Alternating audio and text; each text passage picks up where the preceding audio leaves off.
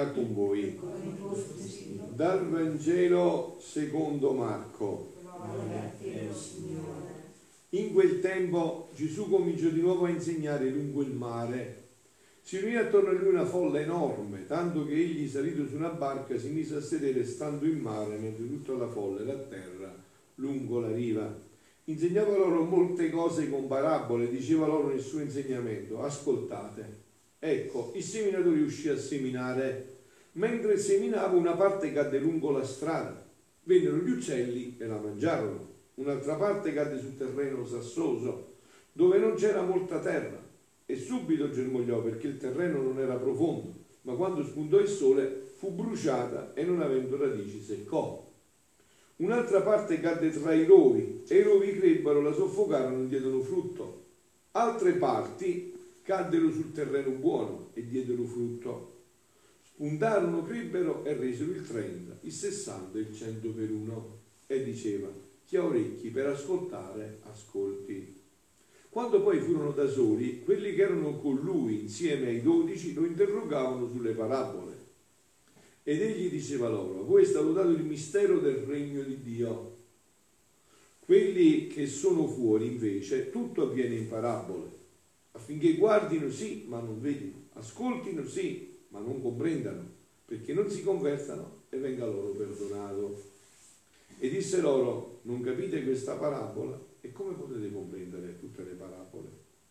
Il seminatore semina la parola. Quelli lungo la strada sono coloro ai quali viene seminata la parola, ma quando l'ascoltano, subito viene Satana e porta via la parola seminata in loro.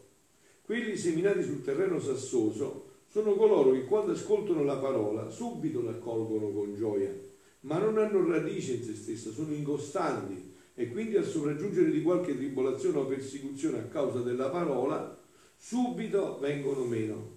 Altri sono quelli seminati tra i lovi. Questi sono coloro che hanno ascoltato la parola, ma sopraggiungono le preoccupazioni del mondo e la seduzione della ricchezza e tutte le altre passioni, soffocano la parola e questa rimane senza frutto. Altri ancora sono quelli seminati sul terreno buono, sono coloro che ascoltano la parola, la accolgono e portano frutto il 30, il 60, il 100 per uno. Parola del Signore. La parola del Vangelo cancelli tutti i nostri peccati. Bene, sapete questa parabola, diciamo, è stata commentata tante volte, io la voglio commentare però da un punto di vista degli scritti di Luisa, di quello che Gesù dice a Luisa proprio per andare in un senso più profondo di quello che già si evidenzia da come poi la spiega Gesù stesso, quindi non è avete che dopo gli chiedono e lui spiega qual è, no? spiega i vari tipi di terreno, solo che non dobbiamo pensare che questi terreni sono nelle altre persone, questi terreni sono dentro di noi, dobbiamo capire quale stato di terreno noi siamo, che cosa impedisce alla parola di portare pienezza dentro di noi, no? Ma entriamo più profondamente. Prima di questo però c'è, eh, eh, c'è un punto importante che voglio toccare, sul terreno buono, quindi è importante preparare il terreno. Come è preparato il terreno? Quando arriva il seme, se il terreno è buono, il seme fa il suo lavoro. E per questo ci aiuta eh, questo brano del quindicesimo giorno, del, libro più bello di quelli che Luisa ha scritto, per me in assoluto, la Vergine Maria nel regno della divina volontà. No? Questo è il quindicesimo giorno. Dice la Madonna, ora figlia mia, ascoltami. Io mi chiusi nel Tempio e lo volle il Signore per farmi stendere i miei atti che dovevo fare in esso nel regno della divina volontà per farmi preparare il terreno con i miei atti umani. Ecco cos'è importante, preparare il terreno. La Madonna si era chiusa per preparare, Dio l'aveva ispirata in questo, proprio per preparare il terreno con i suoi atti umani. È il cielo che doveva formarsi sopra questo terreno della divina volontà, per tutte le anime consacrate al Signore. E adesso sentite come si preparava la Madonna, no? Come tutto serviva per vivere la divina volontà. Io ero attentissima, dice la Madonna, a tutti i doveri, attentissima a tutti i doveri che doveri usavano fare in quel luogo santo. c'era l'attenzione, tutti i doveri. Io ero pacifica con tutti, né diedi mai amarezza e disturbo a nessuno. Mi sottoponevo ai servizi più umili. Non trovavo difficoltà a nulla, né a scopare, né a fare i piatti, proprio lei che parla. Eh. Qualunque sacrificio per me era un onore e un trionfo. Ma perché? Che cosa, qual è il segreto? Dov'è il segreto? Perché la Madonna è diventato un terreno buonissimo, il più buono per eccellenza. Ma voi sapete il perché? Io non guardavo nulla, tutto per me era volontà di Dio, sicché il mio campanello che mi chiamava era il fiat. Nelle comunità religiose il campanello, no? Campanello, per un religioso che cos'è la voce di Dio? Suona il campanello al mattino, Dio mi sta chiamando ad andare a pregare. Suona il campanello a mezzogiorno, Dio mi sta chiamando ad andare a mangiare. Suona il campanello la sera, Dio mi sta chiamando ad andare a dormire. La voce di Dio, no? Campanello, quello che voi sentite nelle comunità religiose, no? È, è proprio questo, il campanello è questa voce di Dio. È Dio che ti ritma la giornata per dire questa è la mia volontà di te in questo momento. E se tu eh, non lo fai, tu disobbedisci alla volontà di Dio non so, per esempio, molti, no? Molti che sono spiritualisti, no? Suona la campanella, per esempio, bisogna andare a mangiare. Dice, no, ma io vado andare a cappella a pregare. Pare che sta facendo una cosa buona, eh, questa è la tua volontà. Dio non vuole quello da te, adesso te. Poi, a me c'è da cosa, pregare, vai a pregare. Poi magari quando vai a pregare non vuoi andare a pregare, capito? Cioè la voce di Dio che ti chiama, no? La voce di Dio che ti chiama. Io sentivo il suono misterioso del volere divino che mi chiamava nel suono del campanello e il mio cuore gioiva e correva per andare dove il fiat mi chiamava. La mia regola, no? voi sapete, la vita consacrata, ma anche la vita familiare, tutti hanno una regola? Se non c'è una regola, tutto va all'aria, no? Eh, se ognuno può mangiare quando vuole, prendere i soldi quando vuole, uscire quando vuole, eh, come si regge la famiglia? È un manicomio, eh, tanto più poi una comunità religiosa, no? c'è una regola, la dice, la mia regola era la divina volontà. I miei superiori li vedevo come comandanti di un volere sissando, cioè le vedevano i superiori, per applicarlo nei genitori, che vedeva, vedeva la parola di Dio che passava attraverso i suoi superiori. Vedeva questo, no? Quindi per me il campanello, la regola, i superiori, le mie azioni, anche le più umili, erano gioie e feste che mi imbadiva il fiat divino, che stringendosi anche fuori di me, mi chiamava a stendere la sua volontà per formare il suo regno nei piccoli, nei più piccoli degli atti miei. E io facevo come il mare che nasconde tutto ciò che possiede, non fa vedere altro che acqua. Così facevo io, nascondevo tutto nel mare immenso del fiat divino e non vedevo altro che mare di volontà divina. E perciò tutte le cose mi portavano gioia e festa. Non si faceva, non è che eh, tu sei eh, bravo se fai questo servizio che è più alto secondo Dio, non conta questo davanti a Dio, conta quella che è la volontà di Dio per te. Ah figlia mia, dice la Madonna adesso anche a me a voi, eh? Nei miei atti correvi tu tutte le anime. Io non sapevo far nulla senza della figlia mia. Era proprio per i figli miei che preparavo il regno della divina volontà. Ecco qua. Ah, se tutte le anime consacrate, le famiglie, tutte le, la Signore, nei luoghi santi, facessero scomparire tutto nella divina volontà, come sarebbero felici? Come si è felice di far scomparire tutto nella volontà di Dio, nella divina volontà? E convertirebbero le comunità in, tutte, in tante famiglie celesti e popolerebbero la terra di anime sante ma ahimè, dice la Madonna, devo dire con dolore di madre quante amarezze e discordie non ci sono. Ma la santità non sta nell'ufficio che a loro tocca, non sta nel compito che magari tu sei ministro e l'altro è spazzino, oppure tu ti chiamano nel convento a lavare i bagni, l'altro invece lo chiamano a fare, non sta in questo, questo è tutto il fumo nostro, sta in quest'altro. Non sta nel compiere, non sta nell'ufficio, che a loro tocca, ma nel compiere la volontà divina in qualunque ufficio che venga loro assegnato. Che essa è la pacina delle anime, la forza e il sostegno nei sacrifici più duri. Eh, questa è la mamma che ci insegna questa vita nella divina volontà. E voglio concludere con questo passaggio finale, no? che eh, avete sentito che Gesù dice ai discepoli, dice stasera anche a noi, ma se non capite questa parabola, come potete comprendere tutte le parabole? Il seminatore, dice Gesù, semina la parola, la parola, no? E in questo brano del volume 31, il febbraio 24 1933, Gesù parla proprio di questo, sentite come lo spiega in una maniera meravigliosa. Tu devi sapere che le mie verità sono semi, eh? Dio queste verità di cui parlo sono semi, che io, agricoltore celeste, agricoltore celeste, continuo a seminare nelle anime. E se faccio la mia semina, con certezza devo raccogliere il frutto. Cioè, Dio quando semina, dice la mia parola non ritornerà a me senza avere l'effetto per cui l'ho mandato. Cioè sicuramente deve portare il frutto. Molte volte succede a me, dice Gesù, come al povero seminatore, eh?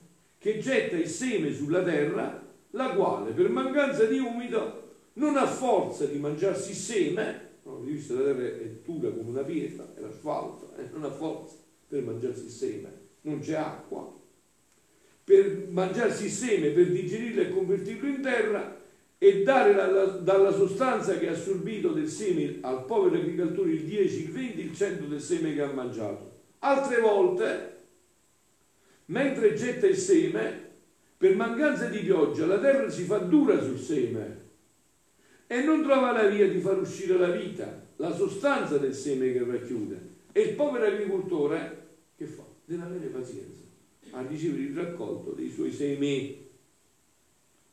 Ma con l'aver seminato il seme ha già fatto una cosa e può avere la speranza che chissà una pioggia dia l'umido alla terra, la quale possedendo la sostanza del suo seme, metterà fuori ciò che è stato seminato. Quindi qual è la cosa fondamentale? È seminare. Perché poi non si sa che cosa può avvenire. Un bel temporale, una bella pioggia e quel seme raggiunge l'effetto per cui è stato seminato. Oppure quell'acqua, togliendo la durezza del terreno, smuovendola, formerà le vie per far riprodurre il suo seme, sicché anche se la terra non produce subito la molteplicità del seme che ha ricevuto, il tempo, le circostanze, la pioggia può far produrre un raccolto più importante che il senatore non si aspettava più. Ora, se l'agricoltore, nonostante tutte le difficoltà della terra, può sperare e ricevere un raccolto abbondante, molto, dice Gesù, io, agricoltore celeste, che avendo messo fuori dal mio seno divino tanti semi di verità celeste per seminarli nel fondo dell'anima tua, sta parlando di queste verità della divina volontà che ha seminato nell'anima di Luisa, riempirò tutto il mondo con raccolto. Vuoi tu dunque credere che per i dubbi e le difficoltà di alcuni, che sono come terra senza umido o come terra dura e incallita, io non debba fare il mio raccolto sovrabbondante? Alcuni stanno mettendo dei dubbi in questo momento storico sugli scritti di Luisa. Gesù gli dice stai tranquilla, questa è parola di Dio, parola mia, parola che si realizzerà, parola che, che porterà il suo frutto, non ti preoccupare, non è perché alcuni pensano questo, io sono Dio, quello che faccio lo faccio a ragion veduta fino in fondo. Figlia mia, ti sbagli. Eh. Il tempo, le persone, le circostanze cambiano, è vero, avete visto tante volte, no? Cioè, ma come facciamo? Eh, abbiamo quello al governo e poi cambia in un istante, cambia tutto il quadro si ribalta tutto. Figlia mia, ti sbagli, il tempo, le persone, le circostanze cambiano e ciò che oggi si può vedere nero, domani si potrà vedere bianco. Perché molte volte si vede a secondo delle, delle predisposizioni che hanno e a secondo la vista lungo o corta che l'intelletto possiede. Poveretti, bisogna compatirli, ma il tutto sta che io ho già fatto la semina, questo conta, che Dio ha già seminato queste verità Questo è l'unico fatto che conta, i resto gli altri.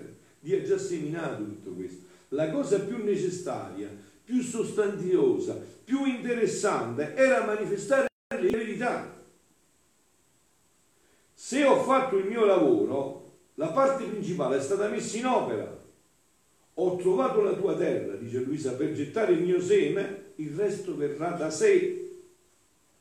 E i dubbi, le difficoltà, le pene serviranno come al povero agricoltore, possono servire la legna, il fuoco per cuocere il seme raccolto e farne il suo cibo. Così, dice Gesù a Luisa, possono servire a me e a te come sole per farli maturare nei cuori come legna e fuoco per darle non con le sole parole, ma per cuocerle con la pratica e col sacrificio del fuoco della propria vita, per convertirlo in cibo dolcissimo e imboccarlo alle creature. Capite che sacrificio hanno fatto Gesù e Luisa per imboccarselo adesso a noi tutto questo, eh? Figlia mia, sentite, se io, dice Gesù, avessi voluto dare ascolto a ciò che si diceva di me e alle contraddizioni che facevano alle verità che manifestai quando venni sulla terra, non avrei formato né la redenzione né avrei manifestato il mio Vangelo. Dice, se volevo dare uh, ascolto a quello che dicevano, a quello che facevano, come cercavano di avrei fatto né una né l'altra. Eppure erano i più dotti, la parte più nobile, coloro che avevano studiato le scritture e che insegnavano al popolo la, la religione. Li lasciai dire e sopportai con amore e pazienza in vita le loro continue contraddizioni e mi servì delle pene che mi diedero come legna per bruciarmi e consumarmi sulla croce per amore loro e di tutti. Pensate un po', no? Che meraviglia questo Dio, no?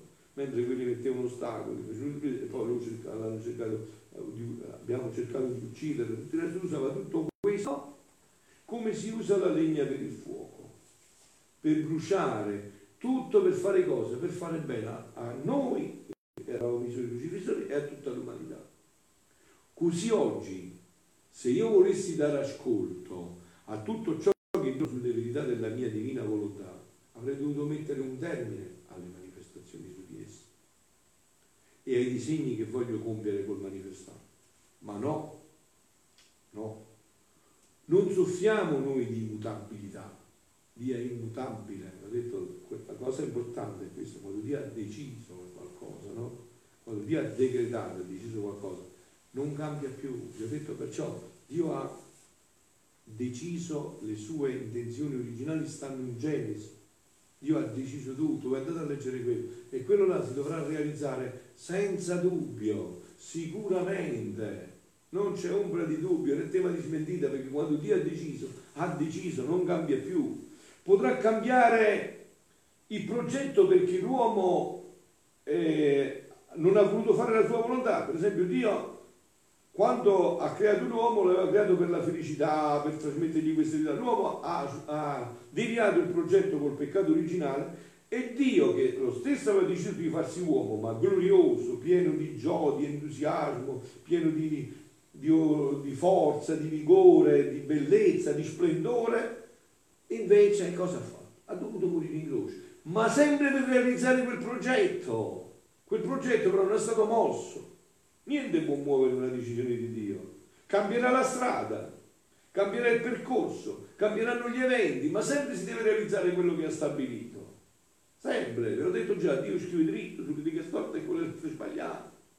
Sempre realizzerà. Mai. Noi non soffriamo di mutabilità. L'operato divino è immutabile. L'operato umano ha questa debolezza, agisce a secondo l'apprezzamento che fanno gli altri. Avete visto noi come ci lasciamo condizionare? Se uno ci dice ma quella cosa, eh, eh, noi ci lasciamo condizionare, anche se noi abbiamo deciso di farla così. Dio no. Dio no, per protezione va fino in fondo, non si, non si lascia condizionare da niente. Ma gli altri, ma noi no, quando decidiamo non c'è chi ci sposti, né tutte le creature, né tutto l'inferno niente, c'è niente che può spostare più, né tutte le creature né tutto l'inferno. Però aspettiamo con il nostro amore inestinguibile tempi, circostanze e persone che devono servirsi a ciò che abbiamo stabilito. Avete capito? Allora, quando Dio ha stabilito, quello che ha stabilito si deve realizzare.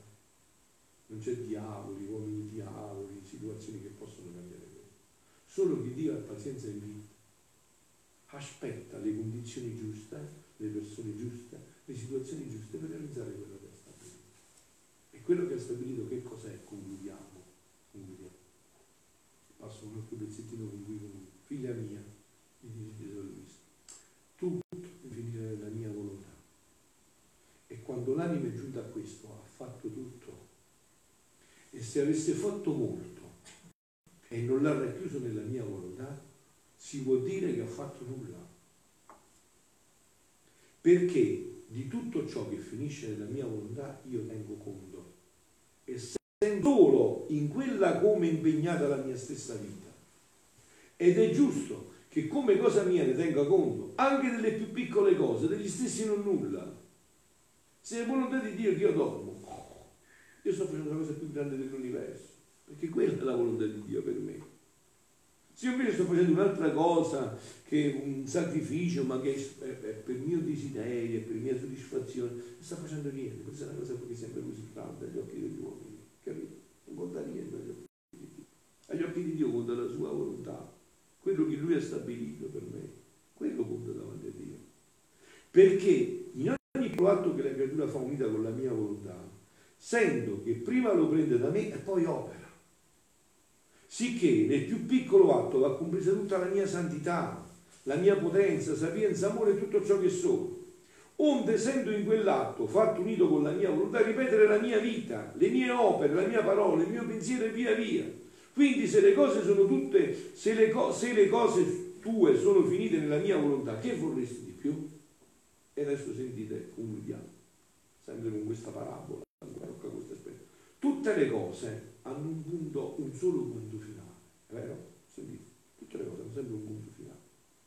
Il sole ha un solo punto, che la sua luce invada tutta la terra. Questo è lo scopo. Che la sua luce invada tutta la terra. L'agricoltore semina, zappa, lavora la terra, soffre freddo e caldo, ma non è questo il punto finale, no?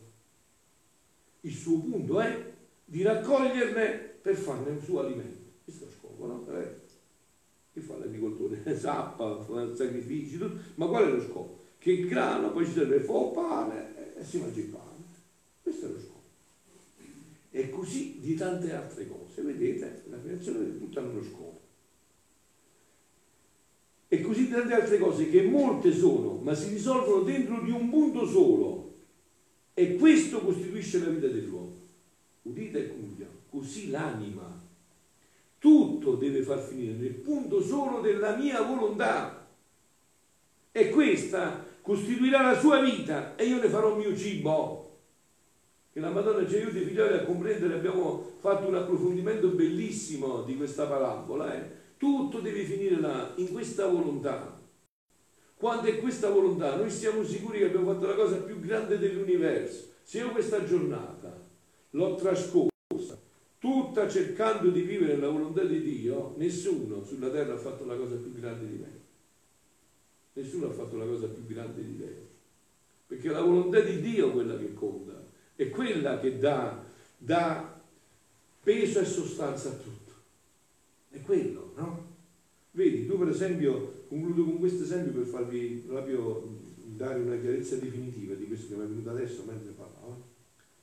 Tu ti fai una giornata intera di sacrificio, di lavoro, eh, vai a raccogliere stracci vecchi, eh, ferro rugginito, pietre, eh, fai tanti sacrifici e alla fine della giornata non hai guadagnato manco per comprarti un panino. Invece io vado a cercare perle preziose, gioielli, tutte cose delicatissime, leggerissime. Eh? Alla fine della giornata sono diventato miliardario, senza sporcarmi, senza lavorare, senza sudare. Che cosa conta? Questa, questa. Se io faccio fare la volontà di Dio, dentro di me, tutto diventa santo, tutto diventa divino, tutto diventa sua volontà siano lodati Gesù e Maria.